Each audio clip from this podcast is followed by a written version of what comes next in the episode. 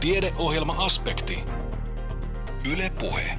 Aspektilla jatketaan seuraavaksi. Tällä kertaa aiheena aikuisten ADHD, yksinäisyys ja hyvinvointimatkailu.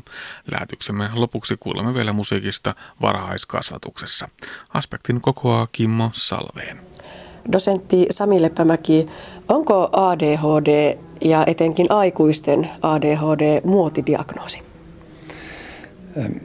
No minun mielestäni ei. Se, että asiasta puhutaan julkisuudessa, niin ei tarkoita sitä, että kyseessä olisi jonkinlainen muotidiagnoosi, että ADHD on ollut psykiatrissa diagnoosiluokituksessa vuodesta 80 alkaen ja sitä ennenkin itse asiassa oli jo, oli jo sen kaltaisia diagnooseja, että, että, että se, että se asia on noussut esille nyt viime vuosina, niin, niin oikeastaan – heijastaa vain enemmän sitä, että, sitä, että on alettu tunnistaa, tunnistaa tätä, nähdään, nähdään että, että se tosiaan tämä oireyhtymä jatkuu monesti aikuisuuteen saakka, aiheuttaa haittaa, haittaa ja, ja on paljon aikuisia, joilla, joilla joiden, siis suurinta osa aikuista tietenkään ei ole koskaan tutkittu eikä diagnosoitu. He, he eivät ole lapsena jääneet niin sanotusti kiinni missään, jolloin, jolloin sitten heidän elämänsä on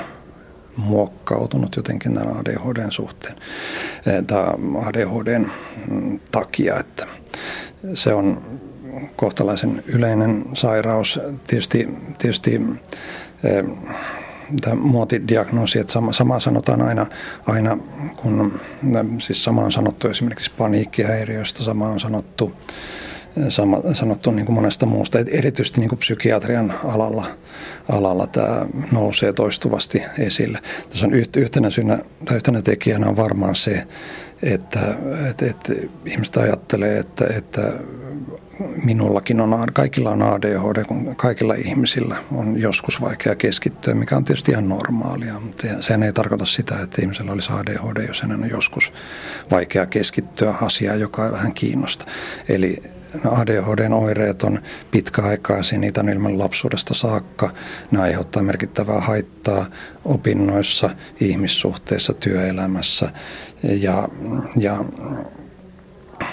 tuota, niille ei ole mitään muuta syytä, että, että, että ne eivät selity esimerkiksi ihmisen sairastamalla depressiolla tai, tai, tai päihdeongelmalla. Että pikemminkin on niin, että, että lapsuuden ADHD vähän tahtoo altistaa muille, muille mielenterveyden häiriöille. Että monesti sanotaan, että noin neljällä viidestä aikuista ADHD-potilasta on jokin muu samanaikainen mielenterveyden häiriö, depressio, ahdistuneisuushäiriö, päihdehäiriö esimerkiksi.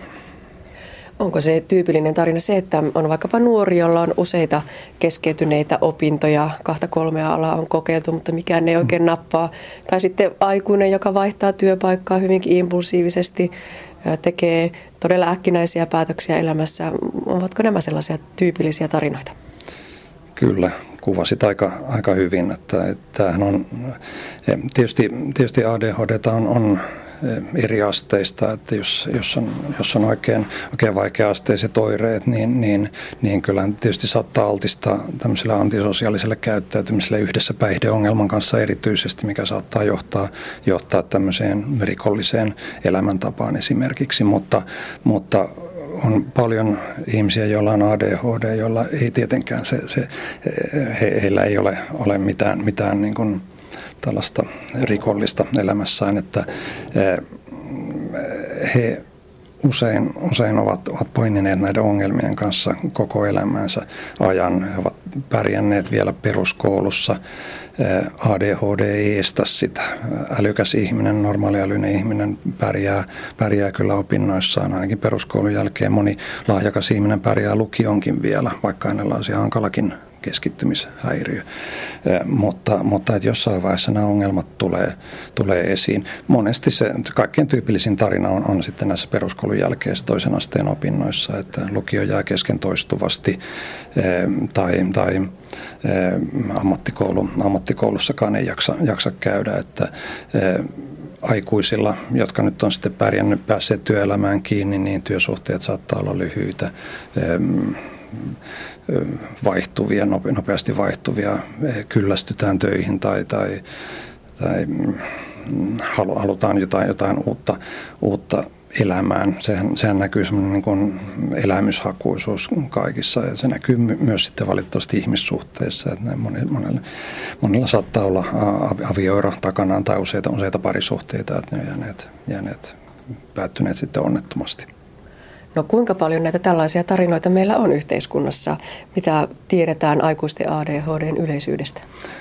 No, Suomesta ei vielä ole mm, tarkkoja lukuja, mutta, mutta näissä kansainvälisissä tutkimuksissa, joita on tehty, tehty hyvin laajasti maailmalla, niin se on noin kahden ja kolmen prosentin välillä se esiintyvyys. Eli lapsilla, lapsilla ehkä, ehkä puhutaan noin viidestä prosentista. Tämä tarkoittaa sitä, että aikuisilla ehkä 40-60 prosenttia, tai niistä, niistä joilla on lapsen ADHD 40-60 prosentilla oireet jatkuu aikuisuuteen saakka. Näin, näin väestötutkimuksessa, että eh, ja se tarkoittaa parin prosentin esiintyvyys aikuisellakin sitä, että, että kyseessä on yksi yleisimmistä eh, tämmöistä neuropsykiatrista tai käyttäytymisen mielenterveyden häiriöistä, että niitä on, ihmisiä on paljon ja aika pieni osa on vielä hoidon piirissä. No mitä kautta sitten ne, jotka ovat hoidon piirissä ja saavat hoitoa, niin mitä kautta he yleensä päätyvät, hakeutuvat hoitoon? Siinä on monia, monia väyliä. Tässä on, on, on paikallisia hoitoketjuja, miten näitä, niitä on alkanut tulla entistä enemmän, miten näitä asioita selvitetään. Usein alkuselvittely tehdään perusterveydenhuollossa, että epäilys saattaa herätä siellä, epäilys saattaa tietysti herätä jossain muuallakin työvoimatoimistossa tai, tai sosiaalitoimistossa, että, ja sitä kautta ohjataan, ohjataan sitten arvioon diagnostiikka on, on toistaiseksi keskittynyt vielä erikoissairaanhoitoon Suomessa ja, ja se on ehkä, ehkä ihan hyväkin, että, että, että tämmöinen, kun siihen liittyy niin paljon näitä psykiatrisia mm, samanaikaissairauksia, niin, niin että, että, että tähän diagnostisen arvioon sisältyy myös tämmöinen laaja psykiatrinen selvittely. Puhutaan sitten hoidosta kuinka tepsivä on ADHD-lääkehoito? ADHD-lääkehoito on, on y, ehkä yksi tehokkaimmista, tehokkaimmista niin kuin psykiatrian parissa käytetyistä lääkehoidoista, että iso osa, yli puolet, 60 prosenttia hyötyy ensimmäistä lääkkeestä. Mm, oirevähennys on usein, tai oireiden vähentyminen on usein hyvin dramaattinen, joilla on, joilla on jopa, jopa elämän muuttava. Lääkevastehan tulee aika nopeasti yleensä ja, ja se näkyy, näkyy ihan selvästi, että ihmiset huomaa sen itse. Monesti myös ympäristö huomaa sen, että aikaisemmin levoton ihminen rauhoittuu, tämmöinen unelmoiva ihminen pystyy, pystyy keskittymään paremmin. Että, että, että se näkyy, näkyy läheisille, se näkyy monesti työssä, näkyy opinnoissa, että, että se kaiken kaikkiaan se hyöty, hyöty elämänlaadulla ja toimintakyvyllä on, on usein erittäin suuri. Ja ihmiset kokevat ehkä ensimmäistä kertaa elämässään, että en olekaan tyhmä tai taitamaton vaan, tai osaamaton, vaan minussa oikeasti jotakin vikaa. Niin, se monesti näillä ihmisillä on, on semmoinen se elämässä hyvin, hyvin paljon näitä epäonnistumisen tai toistuvia epäonnistumisen kokemuksia, jotka ovat niin kuin vaikuttaneet heidän itseluottamukseensa negatiivisesti, että vaikka he ovat yrittäneet kaikkensa, niin silti asiat eivät tahdo onnistua. Ei, ei jaksa lukea kokeisiin, ei jaksa keskittyä töissä, ei jaksa kuunnella, kuunnella mitä puoliso sanoo. Että se on tosiaan ehkä, ehkä se tärkein tai yksi tärkeimpiä asioita on tietysti se, että ensinnäkin ihminen saa selityksen sille, että mikä, mikä on häntä vaivannut koko elämänsä. Sitten, sitten, ja, ja sitä kautta tulee myös se, se kokemus siitä, että en olekaan tyhmä tai laiska, vaan, vaan että, että minulla on tämmöinen häiriö, joka on, joka on vaikuttanut, vaikuttanut siihen, että mä en ole pystynyt tekemään samoja asioita samalla tavalla kuin muut. Lasten ADHDn hoitoon meillä on olemassa käypä hoitosuositukset. Dosentti Sami Leppämäki, entä sitten aikuisten osalta? Lasten ja nuorten käypähoitosuositus päivitetään. Se on tällä hetkellä meneillään tämä työ ja mukaan tulee nyt myös aikuiset. Tämä käypähoitosuositus julkaistaan toivottavasti ensi vuoden alkupuolella. No, luuletko, että aikuisillakin tehtyjen diagnoosien määrä kasvaa, kun tietoisuus lisääntyy? No mä toivon, toivon ainakin, että, että tosiaan tietoisuus, tietoisuus tästä, tästä lisääntyy ja, ja aletaan epäillä, epäillä, että oikeat, oikeat ihmiset, ihmiset löytyisivät, ne jotka, jotka hyötyvät tästä hoidosta todella tarvitsevat sitä. Sitten tietysti se, että, se, että et, et, ehkä, ehkä enemmän vielä mä toivon, toivon sitä, että, että semmoinen asenne jotenkin muuttuisi, että, että ymmärrettäisiin, että tähän liittyy tietysti paljon mielenterveyden häiriöön muutenkin liittyy tämmöistä stigma, stigmaa ja, ja ADHD on erityisesti sellainen, joka on ollut julkisuudessa paljon jotenkin negatiivisessa valossa, että, että mä toivon, toivon että, että se asenne muuttuisi, että se ymmär, tai ymmärrettäisiin yhdeksi sairaudeksi, yhdeksi häiriöksi muiden rinnalla. Ja loppuun vielä yksi tarina. ADHDlla on vahva taipumus periytyä. Kerroit, että monesti käy niin, että kun lapsen kouluongelmia vaikkapa selvitellään, niin sitten sieltä löytyykin vanhemmalta myös vahvoja ADHD-piirteitä. Eli jos se diagnoosi saadaan kohdalle, niin voidaan vaikuttaa itse asiassa valtavan suuren ihmisjoukon elämään ja, ja yhden perheen osalta todellakin koko perheen elämän kulku. Joo, näin, näin se on, että, että, että lapsen ADHDn hoitaminen, semmoinen systemaattinen tukeminen ei perheeltä tai vanhemmalta tahdo onnistua, jos hänellä itsellään on ADHD hoitamatta. Että kyllä se on semmoinen yksi, yksi tärkeä ryhmä, että, että ihminen itse, itse kun hänen lastaan tutkitaan, niin, niin huomaa tai johtuu ajattelemaan sitä, että, että, että minähän olen ollut tällainen koko elämäni. Tai sitten, että, että se lasta tutkiva taho huomaa että, tai suosittelee tutkimuksiin hakeutumista. Aikuisten ADHDsta kertoi dosentti Sami Leppämäki. Yksinäisyys on kasvava ongelma yhteiskunnassamme. Aihe on noussut myös viime aikoina paljon esille aiheen ympärillä tehdyn tutkimuksen myötä. Kuinka suuri ongelma yksinäisyys sitten on ja voiko se jotenkin lievittää, tätä pohti tutkijoiden yössä Kuopiossa tutkija valtiotieteiden tohtori Elisa Tiilikainen. Oma esitys tai mitä nyt tämän seuraavan kymmenen minuutin aikana puhun, niin pohjautuu oikeastaan kahteen tutkimukseen. Ja mä oon tosiaan ollut Itä-Suomen yliopistossa tämmöisessä suomalaisten yksinäisyyshankkeessa työpajoja vetämässä ja, ja kerron siitä hankkeesta vähän enemmän, mutta tuossa hetken päästä, mutta osana tätä hanketta on professori Juho Saari julkaissut kirjan Yksinäisten Suomi, joka ilmestyi viime viikolla. Osa ehkä on siihen törmännyt. Ja sitten heitän tästä vähän muutamia tutkimustuloksia Saaren kirjasta, mutta toinen, mihin omia ajatuksiani pohjaan, on tosiaan tämä mun oma väitöskirja yksinäisyydestä ja elämän kulusta. Ja mulla on tutkimuskohteena ollut ikääntyvät yksinäisyyttä kokevat, mutta oikeastaan siinä tausta-ajatuksena on ollut tarkastella sitä yksinäisyyttä elämän kulun näkökulmasta erilaisista elämänvaiheista.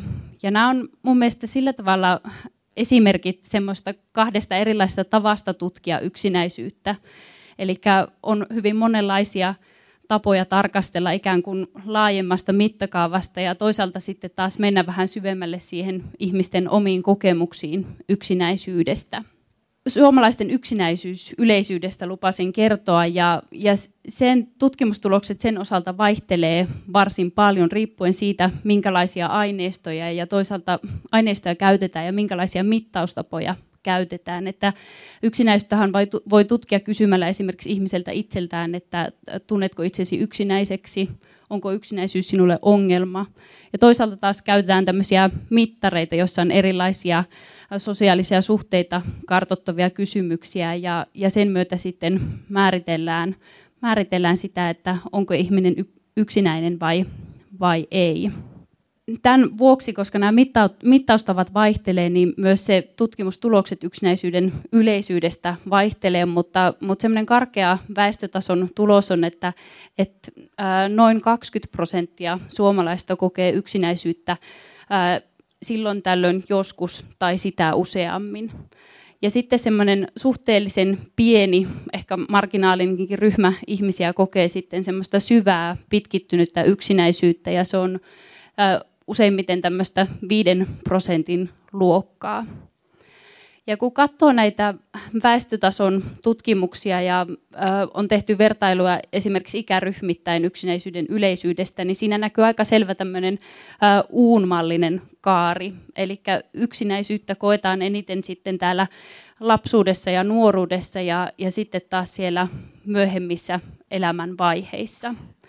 Mutta toki sitten kun lähtee tarkastelemaan yksinäisyyttä tarkemmin ää, eri väestöryhmien kesken, niin huomataan, että yksinäisyys usein liittyykin tämmöisiin erilaisiin elämäntilanteisiin. Ja, ja esimerkiksi mun omassa tutkimuksessa tuli aika vahvasti esiin, että, että yksinäisyys on usein tämmöinen niin elämäntilanteeseen sidottu kokemus. Ja, ja se, se on kuitenkin aika harvalle semmoinen elämän mittainen tai, tai pysyvä ja jollain tavalla ehkä koko ajan vallitseva kokemus, vaan, vaan yksinäisyyden voi kohdata esimerkiksi ö, uudelle paikkakunnalle muuttamisen myötä tai, tai eron ö, leskeytymisen jälkeen, ö, eläköitymisen myötä.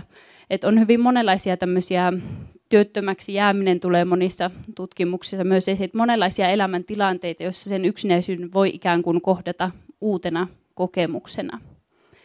Ja toisaalta sitten taas ehkä suomalaisille tämmöinen suomalaiselle yksinäisyydelle erityispiirre on mun mielestä kiinnostavaa, joka liittyy tämmöiseen käsitteelliseen keskusteluun, että, että meillä suomen kielessähän on vain yksi yksinäisyys-sana, joka pitää sisällään aika tämmöistä niin kuin monimerkityksellistä tunnetilaa ja, ja tietyllä tavalla – ehkä yksinäisyystutkijoiden keskuudessa tämä käsitteellinen määrittely on vähän semmoinen kuuma peruna. Eli osa on hyvin vahvasti sitä mieltä, että yksinäisyys on puhtaasti kärsimystä ja ahdistusta, kun taas sitten toiset on sitä mieltä, että se voi sisältää hyvin monenlaisia merkityksiä ja on puhuttu tämmöisestä niin kuin myönteisemmästä yksinäisyydestä, johon englanninkielessä esimerkiksi viitataan solitude-sanalla.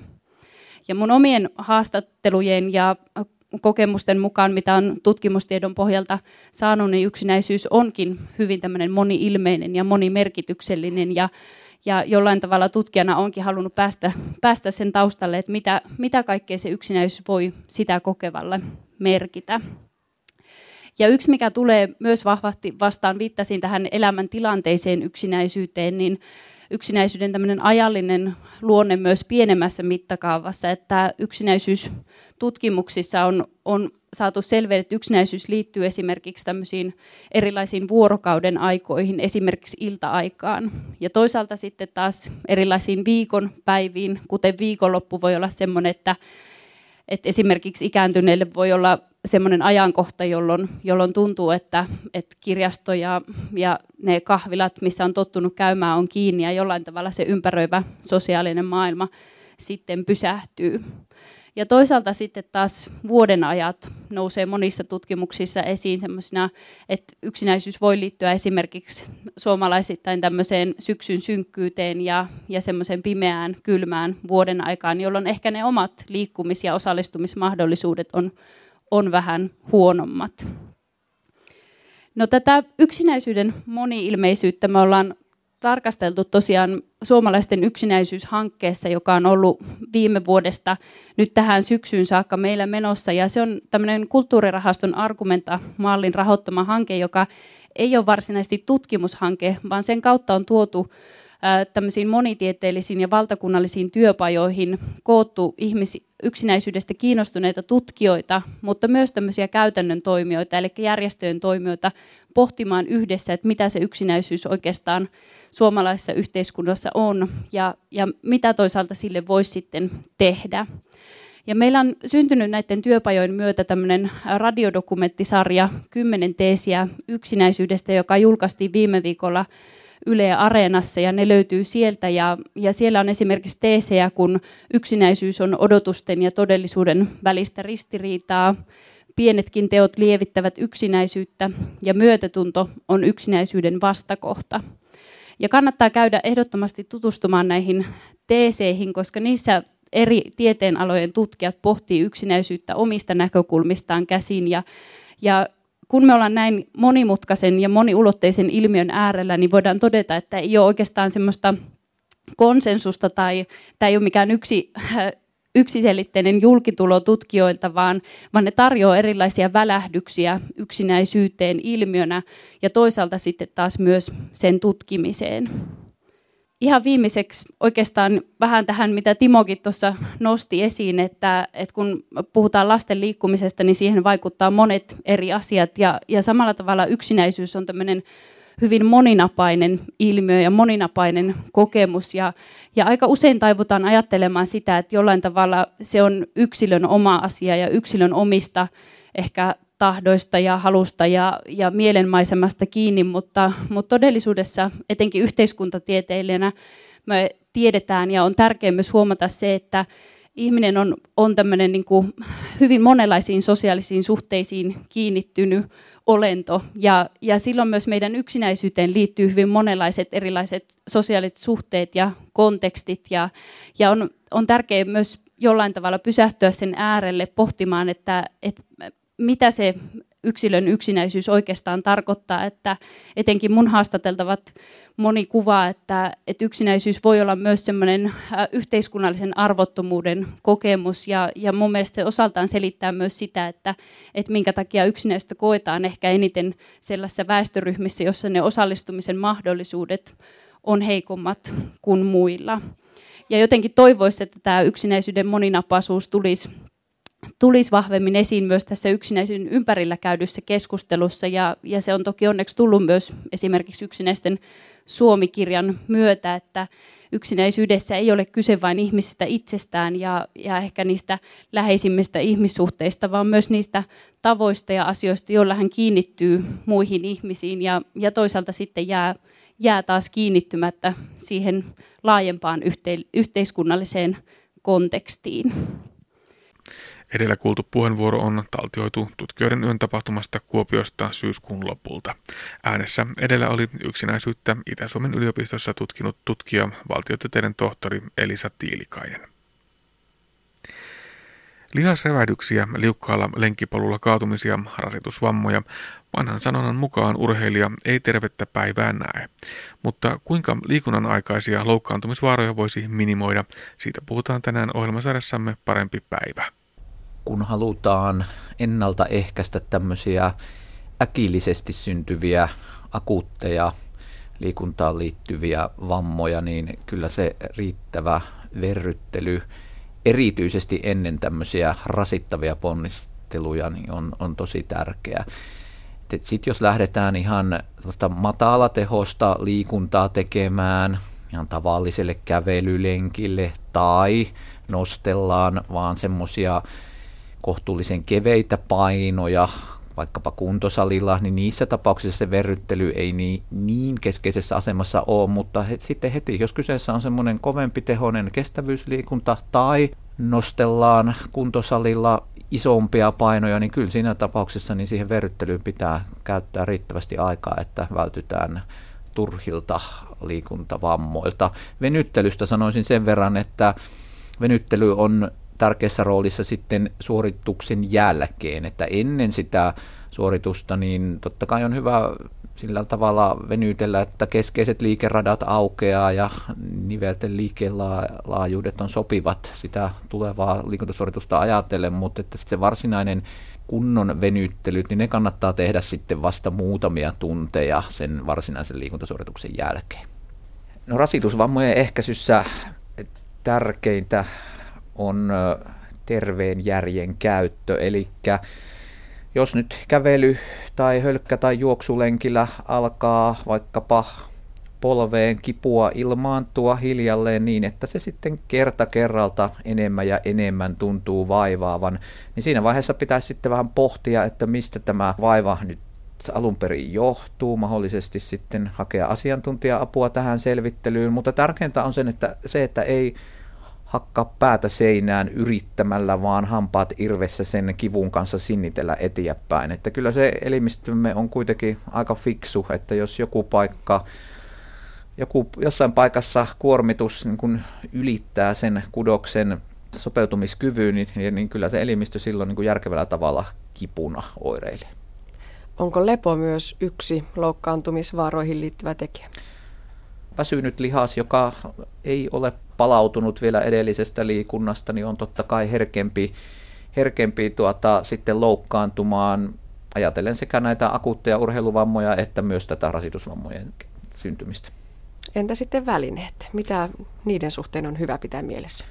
Välineet pitäisi olla siihen tehtyyn liikuntaan nähden asianmukaiset. Että esimerkiksi jos kävelee tai juoksee tai hölkkää, niin jalkineet pitäisi olla kuitenkin sellaiset, että, että tuota, suunniteltu siihen, nimenomaan siihen liikuntamuotoon. Ja, ja, tuota, ja sitten tietysti pitää olosuhteetkin huomioida, että nyt kun talvi alkaa tulla, että alusta on liukas, niin pitää myös jalkineiden olla semmoiset, että ei tule liukastumisia. Ja olipa nyt oikeastaan laji mikä tahansa, niin se välineet pitää olla asianmukaiset, että siinä ei kannata mennä yli siitä, missä aita on matalin, koska silloin varmasti se turhien vammojen riski kasvaa.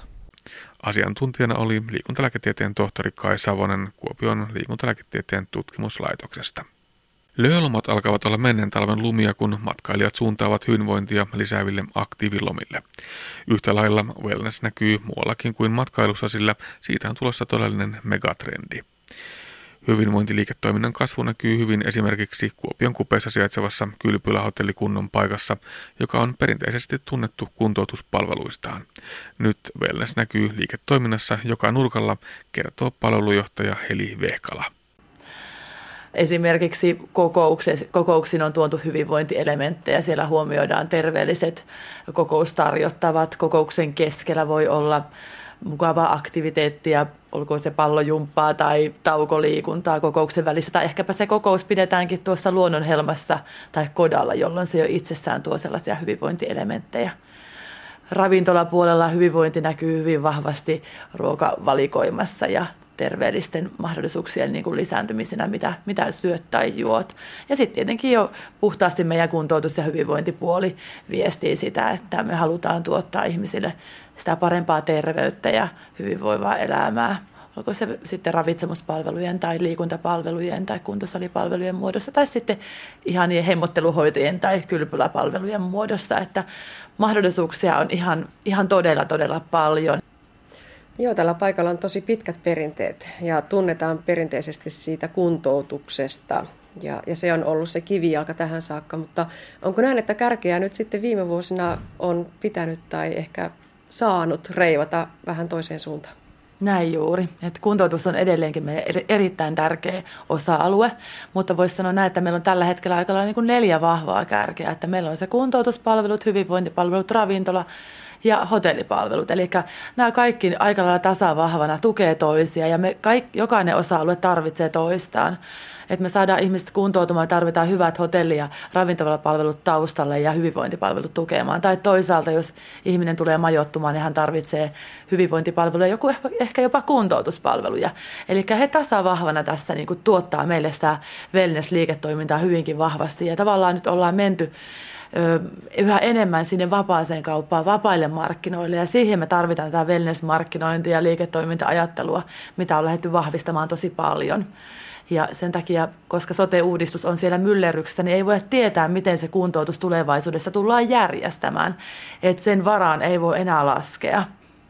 Tässä Heli nosti jo esiin tämän wellness-liiketoiminta-termin. Puhutaan hyvinvointiliiketoiminnasta koulutusvastuupäällikkö Jari Lindeen Savonia ammattikorkeakoulusta. Jos jotenkin pureskelet sitä vähän auki, mitä se wellness-liiketoiminta kokonaisuudessaan on? No wellness-liiketoiminta on hyvin, hyvin laaja. Me tosiaan kun yhdistää tähän meidän liiketalouden tradenomikoulutuksen, niin lähdetään ajattelemaan kyllä se paljon laajemmin kuin pelkästään matkailu, matkailuun liittyvänä liiketoimintana, mikä meillä on sitten restonomikoulutuksessa ollut jo tähänkin asti ihan arkipäivää. Nyt kun tradenomipuolelle se laajennetaan, niin se lähtee ihan niin laajoista asioista, että sitä wellnessia on paljon tuolla erikoistavara kaupassa, lähdetään vaikka jostakin erikoissängyistä, niin niissä on semmoisia elementtejä, jotka vaikuttaa ihmisen hyvinvointiin. Lääkeala liittyy, liittyy siihen,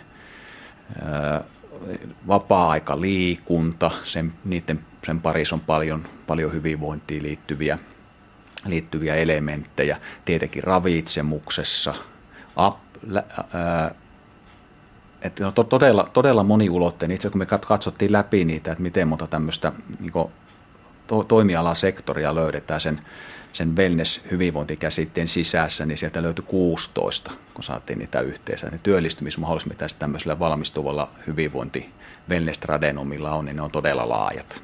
No voiko ajatella, että tämä wellness-liiketoiminta on tämän ajan trendi? Kyllä se, niin se, se on varmasti trendi, että ei ole ihan, ihan vielä sille tasolle niin var, mennyt, että se olisi niin megatrendi, että ihan kaikessa ihmisten tekemisessä ja elämisessä niin jatkuvasti näkyisi, mutta, mutta hyvin monessa asiassa että on erittäin vahva trendi tällä hetkellä. Sitten sillä on hyvä jatkuvuus sille, että nähdään, tuota, että se on tällä hetkellä vahva ja sitten tulevina vuosina varmasti niin todennäköisesti vaan vahvistuu.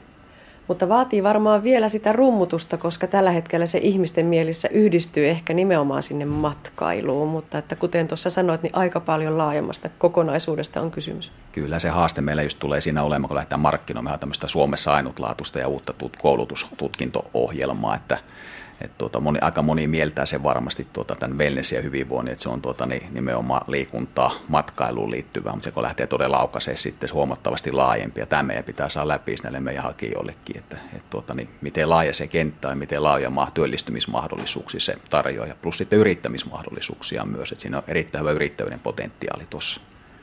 Niin, tämä koulutus on juuri julkistettu ja siihen haetaan ensi keväänä ja sitten opiskelijat aloittaa vuoden päästä syksyllä. Onko se tilanne nyt otollinen tosiaan soten ja muidenkin tämän alan uudistusten kautta, että potentiaalia ja tarvetta tämmöisille osaajille on? Kyllä näin, näin ehdottomasti on. Eli tuota, pelkästään tuossa on ollut nyt viime aikoina paljon uutisointia näistä terveysteknologia- ja hyvinvointiteknologiaan liittyvistä yrityksistä. Se on tällä hetkellä Suomessa kuitenkin se ilmeisesti kaikista nopeimmin kasvava, kasvava tuota, niin vientise, vientisektori, ne tuotteet, mitä siellä – tuotteet ja yritykset, mitkä siellä toimii.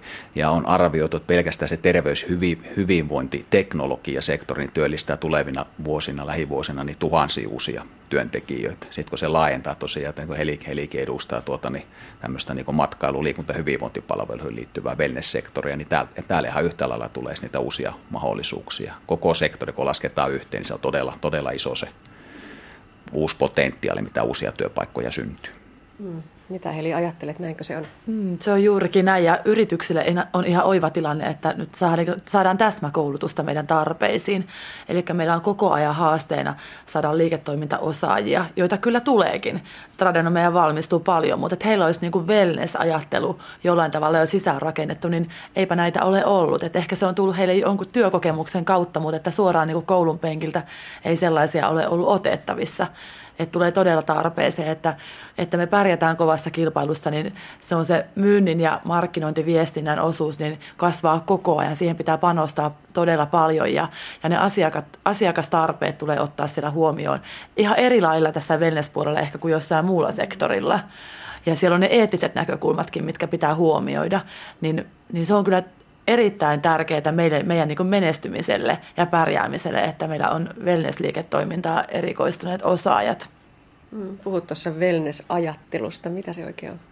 Wellness-ajattelu on sitä, mitä mun mielestä ehkä yhteiskunnankin niin kuin painostuksesta ihmisille syntyy, että pitää näyttää jolta ja tehdä asioita tietyllä tavalla ja mun pitäisi niin ja niin usein käydä liikkumassa ja syödä niin ja näin ja, ja siellä on sellaiset paineet, mitä tulee niin kuin ehkä sosiaaliset paineet, yhteiskuntapaineet luo sellaisia ajattelumallia meille mun mielestä siihen wellness-ajatteluun. En tiedä, onko se välttämättä niin kuin oikein. Jokaisellahan pitäisi olla se oma näkemys itsestä ja sen ei tarvitse niin kohdata tämmöisen tietyn standardin kanssa, mutta, että, mutta kyllä sellainen pieni hypetys wellnessistä on yhteiskunnasta niin kuin vallalla. Onko se hyvä vai paha?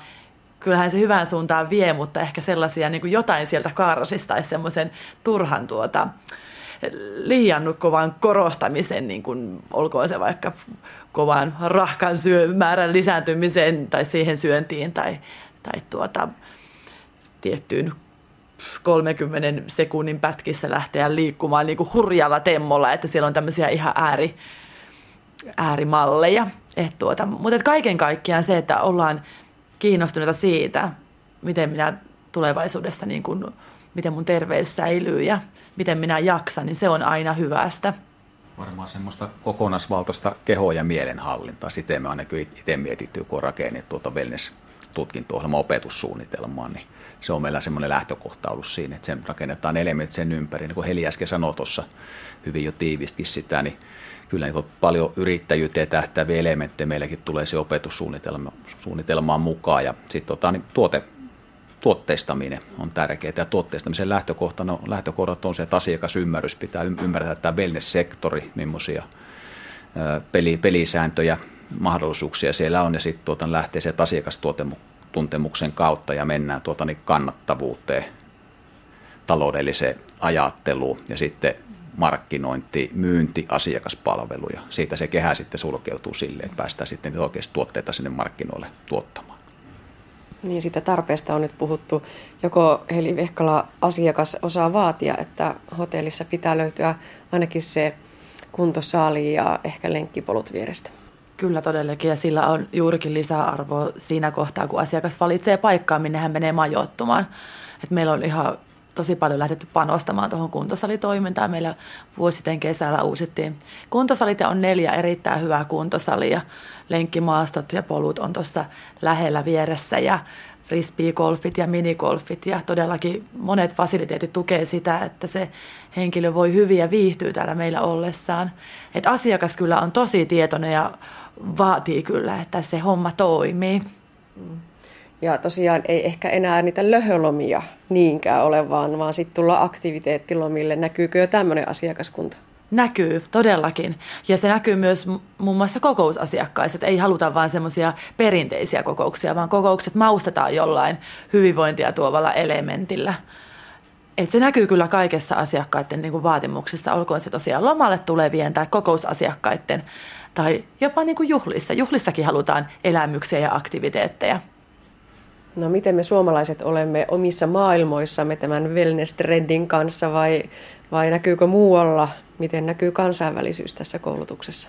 Kansainvälisyys näkyy meillä hyvin vahvasti. Meillä on tietenkin on laaja vieraiden kielen valikoima, jota pystyy ottamaan. Ja kyllä me tarkastellaan sitä opintojaksollakin tämä wellness-liiketoimintaa, hyvinvointiliiketoimintaa, niin kansainvälistä perspektiivistä. Ulkomaisia kumppanuuksia on tehty myös, että viime viikolla muun muassa meillä kävi Liettua Kaunaksesta paikallinen ammattikorkeakoulu. Itse asiassa heillä on sitten siellä tota, niin, vähän samankaltaisia ajatuksia. He rupeavat rakentelemaan osittaista opetussuunnitelmaa tuon wellness-liiketoiminnan ympärille ja on heidän kanssaan muun muassa sovittu, sovittu yhteistyössä. Heillä oli myös nimenomaan sit siellä tämä paikallinen tämä kylpylä, sit, niin kuin, niin kuin meillä on kunnon paikka, kuka tekee heidän kanssa sitten myös niin sopimustasolla yhteistyötä. No, tuleeko heille tänne Siilijärvelle ulkomaalaisia wellness-matkailijoita? No kyllä tänne tulee. Meillä tänä vuonna oli 7000 vuorokautta saksalaisia tänä kesänä. Eli toki olivat hyvin semmoisella stop and go periaatteella, että pysähtyvät tässä matkan varrella. Että nyt olisi, olisi tavoitteena miettiä, että miten saataisiin pysymään vähän pidempään heidän vierailunsa. Tai heidän vierailu kestäisi vähän kauemmin, niin löydetään siihen ehkä jotain mahdollisuuksia tämän meidän wellness-mahdollisuuksien myötä. Mutta tuota, tietysti venäläisten turistien määrät ovat ollut kovasti laskussa, niin kuin trendi on ollut kautta linjan, että katsotaan, saadaanko siihen ehkä jotain pientä virkistymistä. Ollaan yhteistyössä Kysin terveysmatkailuhankkeessa, FinHealth-hankkeessa, missä terveysturismia pyritään aktivoimaan, niin ehkä sieltä löytyisi jotain keinoja siihen, että saataisiin yhä enemmän ja enemmän. No ihan loppuun vielä Jari Lindeen. Koulutus on aina kovin hidas tapa vaikuttaa sinne sinne tuota arkeen ja yritysten elämään. Kun opiskelijat tulevat ensi syksynä, niin se on kolme, neljä, viisi vuotta ennen kuin oikeasti se vaikutus näkyy. Vai tuleeko se jo hankkeiden myötä esimerkiksi vähän varhemmin? Kyllä se tulee jo vähän varhemmin sille, että, että meillä on ihan tuohon ensimmäisen vuoden opintoisen opet, uudessa opetussuunnitelmassa suunniteltu sitten yritysten kanssa tehtävät yhteistyöprojektit. Eli jokainen opiskelija tulee sitten jo heti sen ensimmäisen talven aikana sitten tekemään, tekemään muutama opiskelijakaverinsa kanssa yritysprojekteja mukaan. Et heti, heti, sieltä lähtien ja sitten tosiaan nämä harjoittelut todella silleen, että ensimmäiset harjoittelut voi olla sitten jo ensimmäisen lukuvuoden jälkeen joku osa siitä, mitä kautta sitten pääsee tänne yrityselämään sitten vaikuttamaan ja tutustumaan. Et ei tarvitse ottaa niin pitkälle pitkälle oikeasti, että valmistuu ensimmäiset opiskelijat siellä kolme puolen vuoden, vuoden kohdalla, vaan paljon aikaisemmin tulee jo vaikutuksia. Toki sitten isompia vasta sitten aikanaan, kun mennään muutama vuosi eteenpäin. Wellness-liiketoiminnasta kertoivat palvelujohtaja Heli Vehkala ja koulutusvastuupäällikkö Jari Linden. Toimittajana oli Anne Heikkinen. Meillä on vielä sen verran aikaa, että ennätetään paneutua yhteen lyhyen kysymykseen ja heitetään se tällä kertaa syövästä. Syöpä tulee joko suoraan tai välillisesti tutuksi useimmille suomalaisista. Aiemmin syöpää pidettiin jopa varmana kuolevan tuomiona, mutta nykyisin syövästä myös yhä useammin toivutaan. Miten sitten on, voidaanko syöpä tulevaisuudessa parantaa? Tähän vastaa professori Jorma Palvimo. Se on vähän, vähän tota vaikea kysymys, koska, koska ei ole olemassa oikeastaan semmoista, semmoista yhtä asiaa kuin syöpä, vaan se, se sisältää niin paljon sieltä, siellä taustalla, että varmasti suurin osa syöpäsairauksista on voitettavissa. Ja tällä hetkelläkin hän, hän syöpää pystytään hirvittävän hyvin hoitamaan. Ja tota, esimerkiksi rintasyöpäpotilaista viiden vuoden elossaoloaika on vielä, tai ennuste on yli 85 prosenttia, mikä on ihan huima. Mutta siellä on vielä, siellä on vielä semmoisia tapauksia, joiden, joiden sitä sairautta me ei pystytä ymmärtämään, eikä me pystytä hoitamaan niitä oikein. Ja täytyy muistaa, että kun syöpä on tämmöinen useimmiten tämmöinen sairaus, joka aiheutuu siellä häiriöstä siellä solussa, niin, niin se usein aiheutuu ihan sattumasta, se ensimmäinen tai ne ensimmäiset muutokset, eivätkä ole välttämättä, ja hyvin usein eivät ole niitä perinnöllisiä, vaan ne on ihan sattumia, mikä kuvastuu siitäkin, että, että kun ihmiset elää yhä vanhemmaksi, niin, niin niitä sattumia tulee enemmän, ja silloin nämä syöpätauditkin sitten yleistyy iän, ihmisten keski noustessa. Mutta, mutta se hoito koko ajan parantuu, että suurin osa pystytään varmasti tulevaisuudessa hoitamaan yhä paremmin. Näin totesi professori Jorma Palvimo Itä-Suomen yliopiston Kafesmarat keskustelutilaisuudessa. Musiikin monimuotoiset vaikutukset hyvinvoinnin ja oppimisen tukena on tiedetty ja tunnettu kautta aikaan ja nyt myös osoitettu kiistatta tieteellisten tutkimusten avulla. Aivotutkimusten mukaan erityisesti ennen kouluikää saaduilla musiikkikokemuksilla on suuri vaikutus lapsen kasvuun ja kehittymiseen. Musiikilla kasvattaminen siis kannattaa kertoa lastentarhanopettaja Urpu-Marit Bruun Pölkänlahden päiväkodista Kuopiosta. Nyt pääsemme mukaan kuulemaan millainen on musiikillinen oppimisympäristö ja kuinka musiikkia käytetään osana varhaiskasvatuksen arkea. Paikkana Pölkänlahden esikoulu ja opena Urpu-Marit Bruun.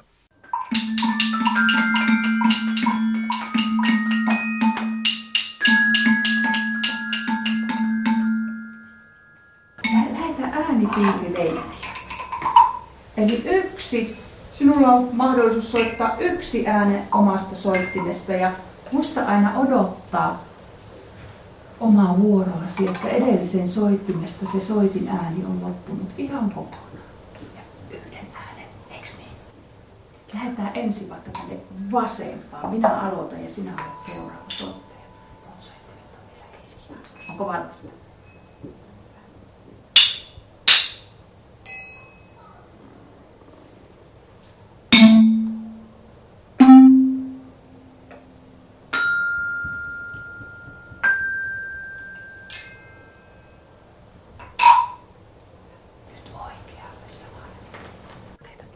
Joo, eli meillä oli tämmöinen muskarituokio, jossa vähän kuunneltiin erilaisia ääniä lasten kanssa ja mietittiin, että mistä niitä ääniä lähtee.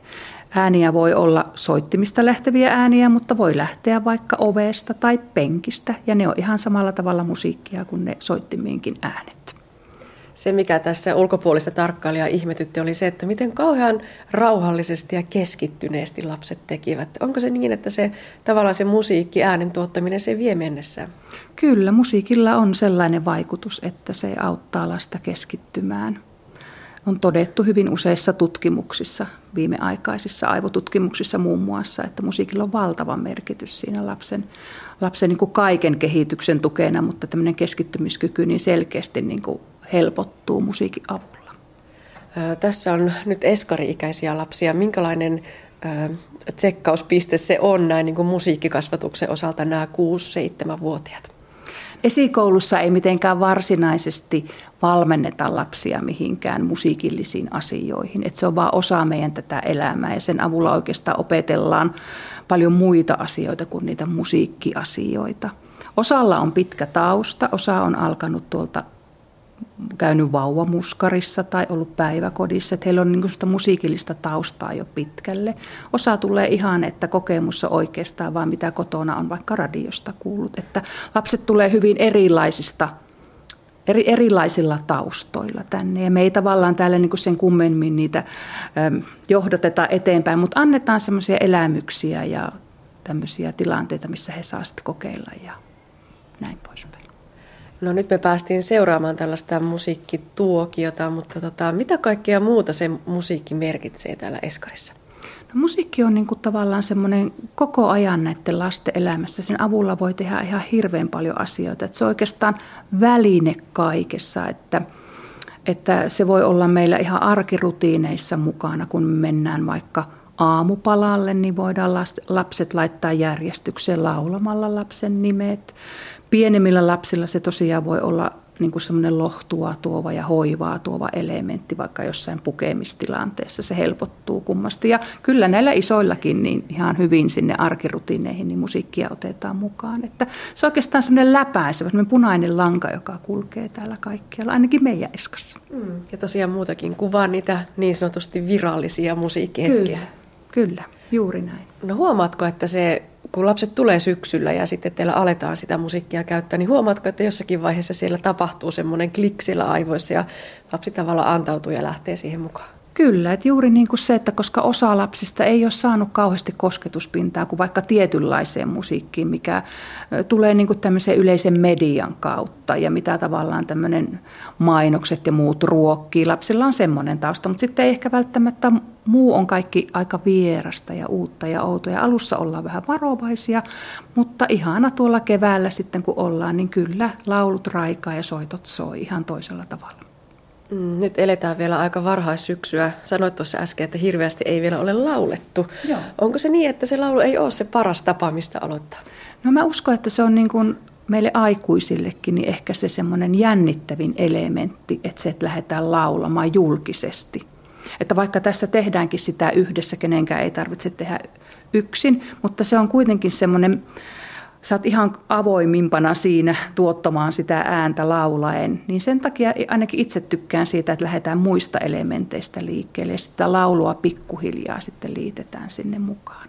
Mm, tosiaan ei välttämättä edes soittimia. Täällä tehtiin sateen rummutusta vaikkapa patteriin tai kaapin oveen Kyllä, ja siis soittimia löytyy kaikkialta. Meillä on aina mukana kehosoittimet. Meillä on kädet ja jalat ja suu ja voidaan tehdä erilaisia ääniä niille. Ja sitten tosiaan ympäristöstä ihan voidaan etsiä korkeita ääniä, matalia ääniä, teräviä ääniä. Sillä tavalla soitetaankin näitä ympäristön esineitä ja seiniä ja muita vastaavia. Hei, nyt lähdetään sitten vähän sinne saderummutteluihin vielä tähän lopuksi. Otetaan niitä saderunnotteluleikkiä. Ja ensimmäinen leikki voisi olla ihan se, että etsipä tästä huoneesta sellainen kohta, missä soitat jotakin metallista sadeääntä.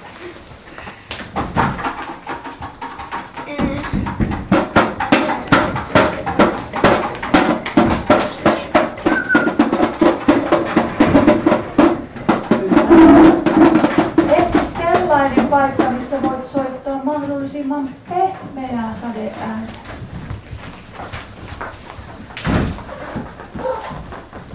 Mutta on teillä täällä oikeitakin soittimia. Hauskasti tuossa eräs poika sanoi, että voisiko näitä korkea-äänisiä soittimia siirtää tästä. Että vaikka soittimilla ei ole sitä oikeaa nimeä, niin se nyt ei ehkä ole vielä niin olennaista. Ei. Kyllä niitäkin pikkuhiljaa totta kai opetellaan niitä nimiä, mutta se ei ole tavallaan meidän täällä. Me emme opeta semmoisia musiikillisia asioita oikeastaan lapsille. Että enemmän just näitä käsitteitä, että lapsi oppii, että jostakin soittimesta lähtee tosiaan se korkea ääni ja jostakin lähtee vähän matalampi ääni. Ja mutta että meillä on aika mukavasti ollut täällä oikeitakin soittimia, että ollaan päästy niitäkin sitten soittamaan kyllä.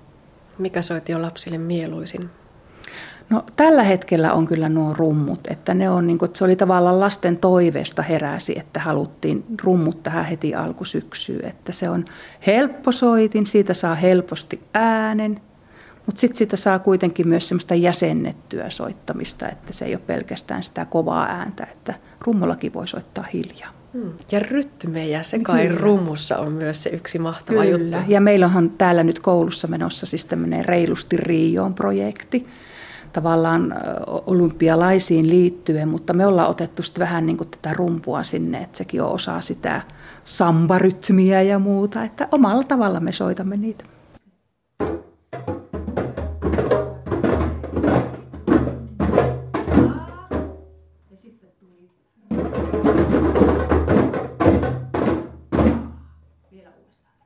No jos lapsi sulta kysyy, että kerro mikä tämä soitin on, mitä tällä voi tehdä, niin onko se yhtenä ideana myös se, että herätetään sitä mielenkiintoa. Jos tuntuu siltä, niin sitten annetaan ehkä enemmänkin sitä siimaa. Kyllä, nimenomaan juuri näin, että vähän niin kuin kuunnellaan sitä lapsen omaa, omaakin mielenkiintoa ja halua, että ei väkisin tyrkytetä niitä asioita myöskään.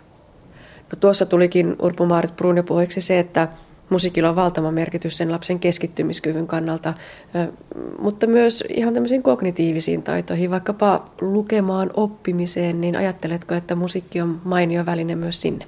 Kyllä, että just kun äsken sanoit tuosta rytmistä, niin rytmihän opettaa sitä, että meillä on esimerkiksi äidinkielessä pitkiä ta, vaikka tavuutamme, niin tavuttaminen on helpompaa musiikin kautta ja siellä on erilaisia tavuja ja kirjaimet ja äänteet kuulostaa erilaisille. Niin semmoinen, että se korva on tavallaan herännyt siihen kuulemaan asioita, niin sitten äidinkielen oppiminen muun muassa niin helpottuu. Kyllä. Ja sitten se hieno motoriikka.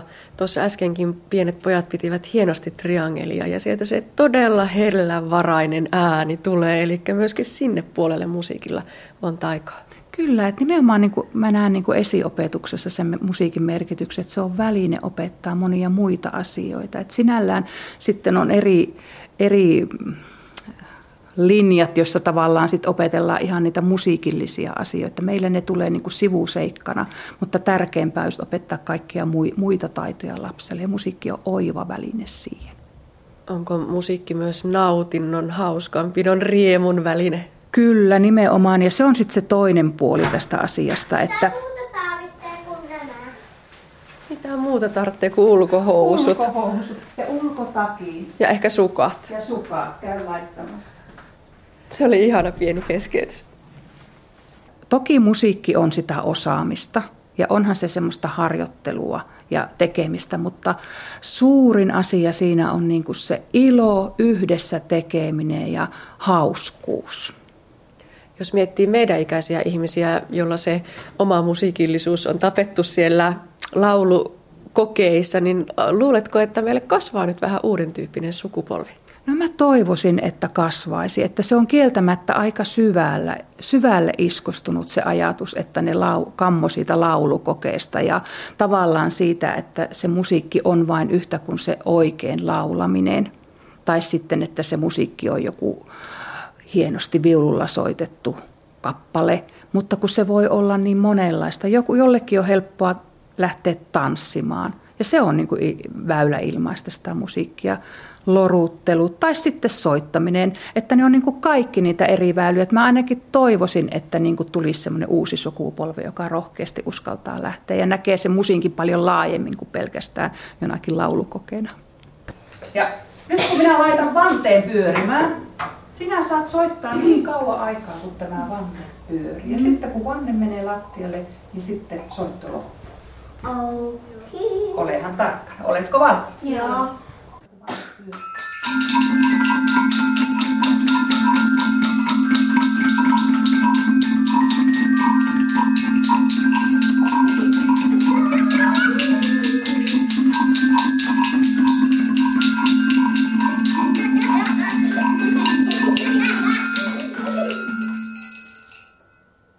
Teillä täällä musiikki on osa arkea. Kantautuko se myös koteihin? Käyttekö te näistä keskustelua vanhempien kanssa?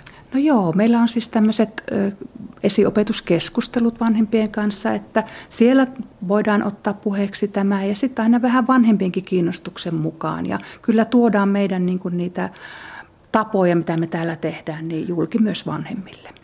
Ja toivon mukaan, että se lasten innostus, mikä täällä on, niin näkyy sitten siellä kotona, että he alkaa niin kuin kertomaan näistä asioista myös samalla innolla, kuin täällä näitä tekevät yhdessä. No nyt päivä alkaa olla puolessa tässä musiikkihetkien ohi ja lapset ovat ulkona.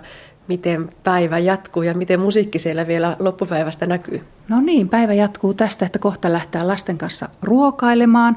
Sinne ei hirveästi liitetä täällä meillä, koska koulun puolella on iso ruokalla, niin ei voida liittää musiikkia, mutta voidaan vaikka järjestäytyä jonoon taas laulojen ja kuka on ensimmäisenä ja kuka toisena. Ja sitten se, meillä tulee pieni päivälepo hetki ja siellä me aina mennään sinne päivälevolle sillä tavalla, että meillä soi kaunis, kaunis klassinen musiikki yleensä ja lapset rauhoittuu omiin sänkyihinsä sitten sen musiikin avulla.